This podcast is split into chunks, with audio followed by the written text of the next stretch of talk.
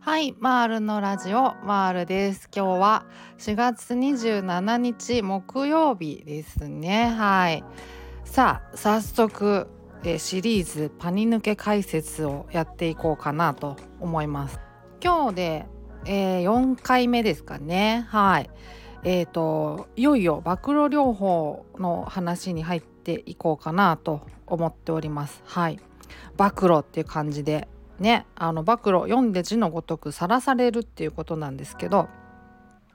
まあね、前回まででもお話ししたようにですね、パニック症ってまあ苦手な場所とか状況をこう避ければ避けるほど悪化してしまうということで、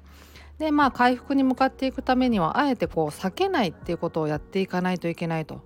まあ、あの不安とか恐怖にあえてこうさらされるっていうことをまあやっていかないといけない、それがまあ暴露療法っていうことになるわけですね。うん、で、まあ、暴露療法って、まあ、大きくこうにしゅるいに分けられるんですよね、うん、で外的暴露と、まあ、内的暴露っていうのがあるんですけど、あの、まあ、外と内ですね、うん、外的内的っていうのがあるんですけど、まあ、ちょっとこの概念がですね、あの若干ややこしい気がするんですよね、うん、なんか分かりづらいっていうところがあると思うんですけど、まあ、基本的にこう外的暴露っていうのがこう場所とか状況に対するもので、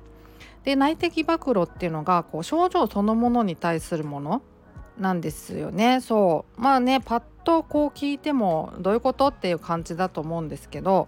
でね、こう私が読んでたこうマニュアル本もあの外的暴露と内的暴露をそれぞれこう別でやる感じにあの構成されてたんですけど、まあただね、読んでみるとですね、あの普通にこう両方一緒にできるじゃんと思ったんですよね、私的には。うんね、要するにこう苦手な状況にチャレンジすることが外的暴露に、まあ、当てはまるわけじゃないですか。でその時にあのやっぱ不安とか恐怖とか、まあ、感じますよね。その感じたこう症状をですね、まあ、気をそらさずそのまま感じるっていうことが、まあ、内的暴露に相当するってなると、まあ、両方いっぺんにできてますよね。うんうん、そうだからまあ一般的にこう想像する暴露療法、まあ、苦手な状況にチャレンジするみたいなことをまあやると、まあ、内的も外的も一緒にやることになるんじゃねえかなと思って、うん、そんな感じで私はあの捉えてですねやってましたね。うん、まあなのでですね、あのまあ暴露療法をやるときはですね、えー、不安感とか恐怖感とかもろもろのまあ諸症状をですね感じる、そのままこう気をそらさずですね、まあ、受け止めるみたいなのが大事になってくるので、それをまあ感じなければ意味がないといえば、まあ、意味がないんですよね、暴露療法的にはね。うん、かといってですね、あのめちゃくちゃハードルの高いチャレンジをいきなりするっていうのもね、なかなかまあ大変じゃないですか。でしかもこうね、なんかうまくいかなくて失敗して落ち込むみたいなね、そういう結果になりかねないので、やっぱこう成功体験積むっていうのも大事なことなのでですね、まあコツコツあの自分のレベルに合わせてですね段階を踏んでやっていきましょうっていうことなんですよね。まあ基本的にはあのただそのハードルの高いチャレンジ、いきなりこう確信をついたチャレンジみたいな、飛行機に乗れない乗りたいっていうのでいきなり飛行機にチャレンジするみたいなこともなくはないんですよね。うん、あのありじゃありなんですけど、やっぱまあそれはハードかな、一人でやるんだったら特にハードかなと思うので、まあ基本的にはまあ小さいハードルからコツコツいくのがいいんじゃないかなと思いますね。はい。で、まあ、具体的にはじゃあそのコツコツどうやっていくんだいっていうことで、あの不安解消表っていうのをまず作ってみようっていう感じで紹介してますね。はい、そう、まあ、不安の解消を、まあ、リストにしようっていうことですね。そうでどういうふうにこれを作っていくかっていうと、まあ、だいたいじゅうだんかいぐらいに解消を作るんですけど、あのまずですね最終目標みたいなのを考えるんですね。で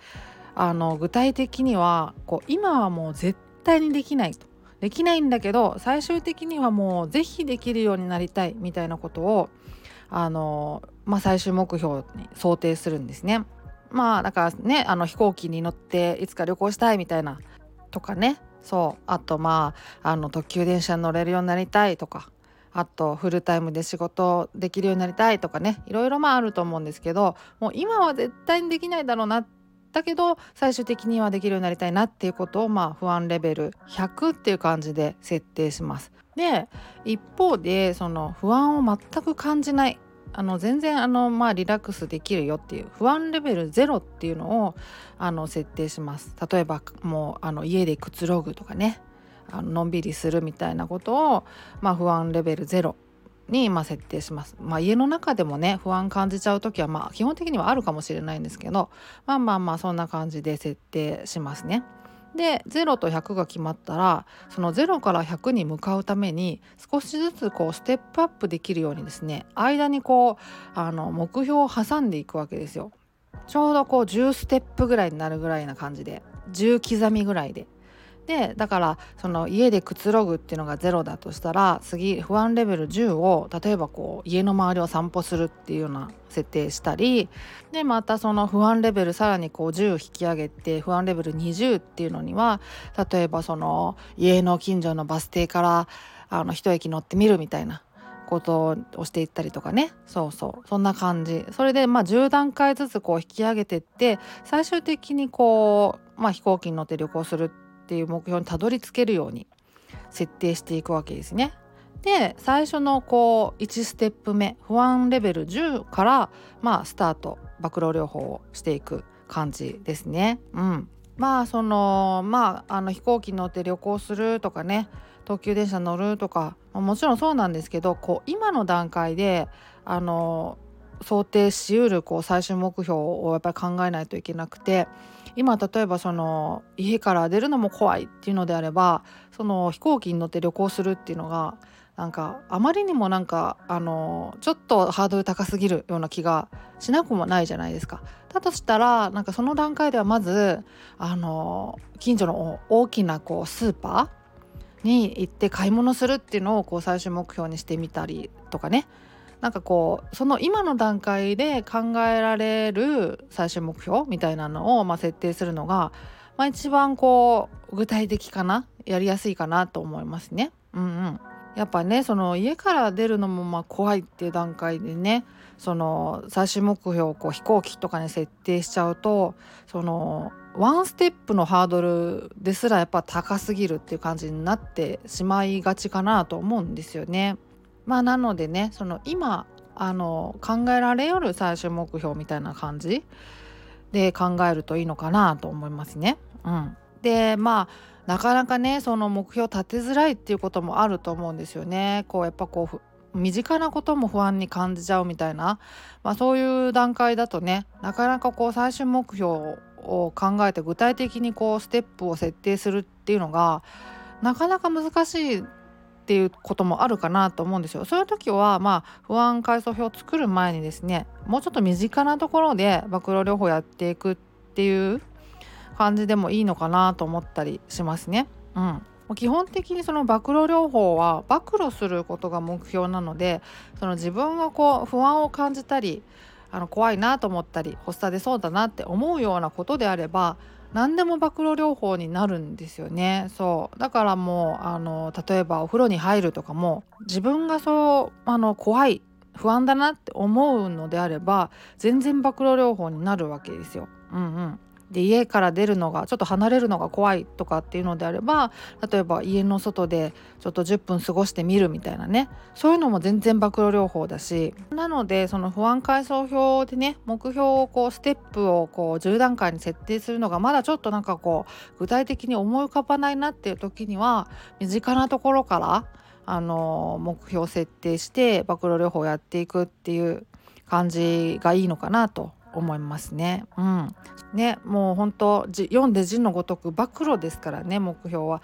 だからですねその、まあ、目標を設定しなくても、例えばねその日常生活の中でなんかいきなりなんかドキドキしてきたとか、なんかちょっと不安になってきたかもみたいな、なんかよくあるじゃないですか、そういうこともね。だからそういう時によし今曝露療法やろうっていう感じでやったっていいわけなんですよね。そうそうだからもう不安になったタイミング、あの発作出そうだなって思ったタイミングがいつでも曝露療法のタイミングなので、まあ、だからなかなかこう時間がなくてあのきっちり目標を立てるのが難しいとかっていう場合でもあの全然できるんですよね。そうあの不安を感じた時によし今やろうっていう感じでやればいいっていう感じなので、そうそうだからねあの不安解消表をあの絶対作らなきゃできないんだっていうわけでもないっていうねことだけはまあまあお止めおきいただければなという、まあ、そんな感じですね。はいでまあ暴露療法じゃあ具体的にどうするんだいっていう、まあ、話ですよね。そうそうまあ基本的にはですねさっき言ったこう内的暴露っていうのをまあまあ思い出していただきたいんですけど、その感じているこう不安感とかですねまあもろもろの諸症状とかも出てくるじゃないですか。でそういうのをからこう気をそらさずにあのまあ感じるっていう、まあ、ことをやるわけですよね。そうそうでまあ、前回前々回ぐらいにもあのお話ししたようにですね、まあ、慌ててその場から離れないっていうのも大切なことなので、だから、まあ、あのその場にできるだけとどまってですね、まあ、不安感とか体の諸症状から気をそらさないようにすると。で、まあ、その時にやっぱこう何もせずにね耐えるっていうのはなかなかきついのでですね、やっぱりそういう時にその呼吸法を使ったりとかリラクゼーション法を使ったりとかまあそんな感じですよね。もう本当にあの支えになってくれると思います。リラクゼーション法とかね呼吸法とかまあそんな感じですね。はいもう忘れてはいけないのはですねあの、まあ、暴露するのが目的であるっていうことですね。うんだからまあできるだけですねその場にとどまってその症状から気をそらさないっていうのがまああの目標ですよね。うんよくその暴露療法をやるときにそのとにかくこう不安とかあの発作とかにならなければいいんだっていう、だからまあいかにその気をそらすかとか、まあ、あるいはとんぷくを飲んでチャレンジするとか、まあ、そういうことをですねあのやる方も少なくないような気がするんですけどよく聞くので、まあ、ただそれをやるとですねそもそもその暴露するっていう目的からまあ逸脱してしまってるってところがあってあの暴露療法をやれてないことになっちゃうんですよね。うんうんそうそうそうなのでですねあの目的をこうあの見失わないようにするためにもですねあの暴露することなんだ目的はとっていうのをまあ常に念頭に置いてですねあのやるといいのかなと思いますね。うんうんそうそうねあの不安とかねあの発作が出ちゃったとかでねあのすごいショック受けるっていう話も本当によく聞くんですけどあのそれ感じていいんですよね。そうそう感じないとあの暴露療法になってないのであの暴露療法をやるのであればその不安とか恐怖とか発作とかを感じてあの正解やり方としては正解っていう感じですよね。そうそうそうだからそれでいいと思います。はいまあ、ただですねこのまあとんぷくを飲むっていうことに関して言うとその暴露療法の時はその暴露するっていうねこう目的から考えるとそのあまりやらない方がいいっていうことにはなってきますけどで普段のこう生活のね全てをこう暴露療法ってっていう風に考える必要は全然ないわけ で, でそんなストイックにいつでも暴露療法って思わなくてもいいわけだからそうそうだからね大切なこうイベントとかね乗り切らないといけないことがあるみたいなことの時にはねその全然その頓服とか全然利用してねあの大丈夫だと思いますしねそうそうそのあたりはこう切り分けてやるのがいいと思いますね。はいまあそんなところですかね。はいまあ、次回はまた引き続き暴露療法、まあ、注意点とかねあの安全行動のこととか、ね、そのあたりをやっていけたらいいかなと考えております。というわけで今日のところはこの辺で終わりにしようかなと思います。ではまた次回お会いしましょう。ではでは。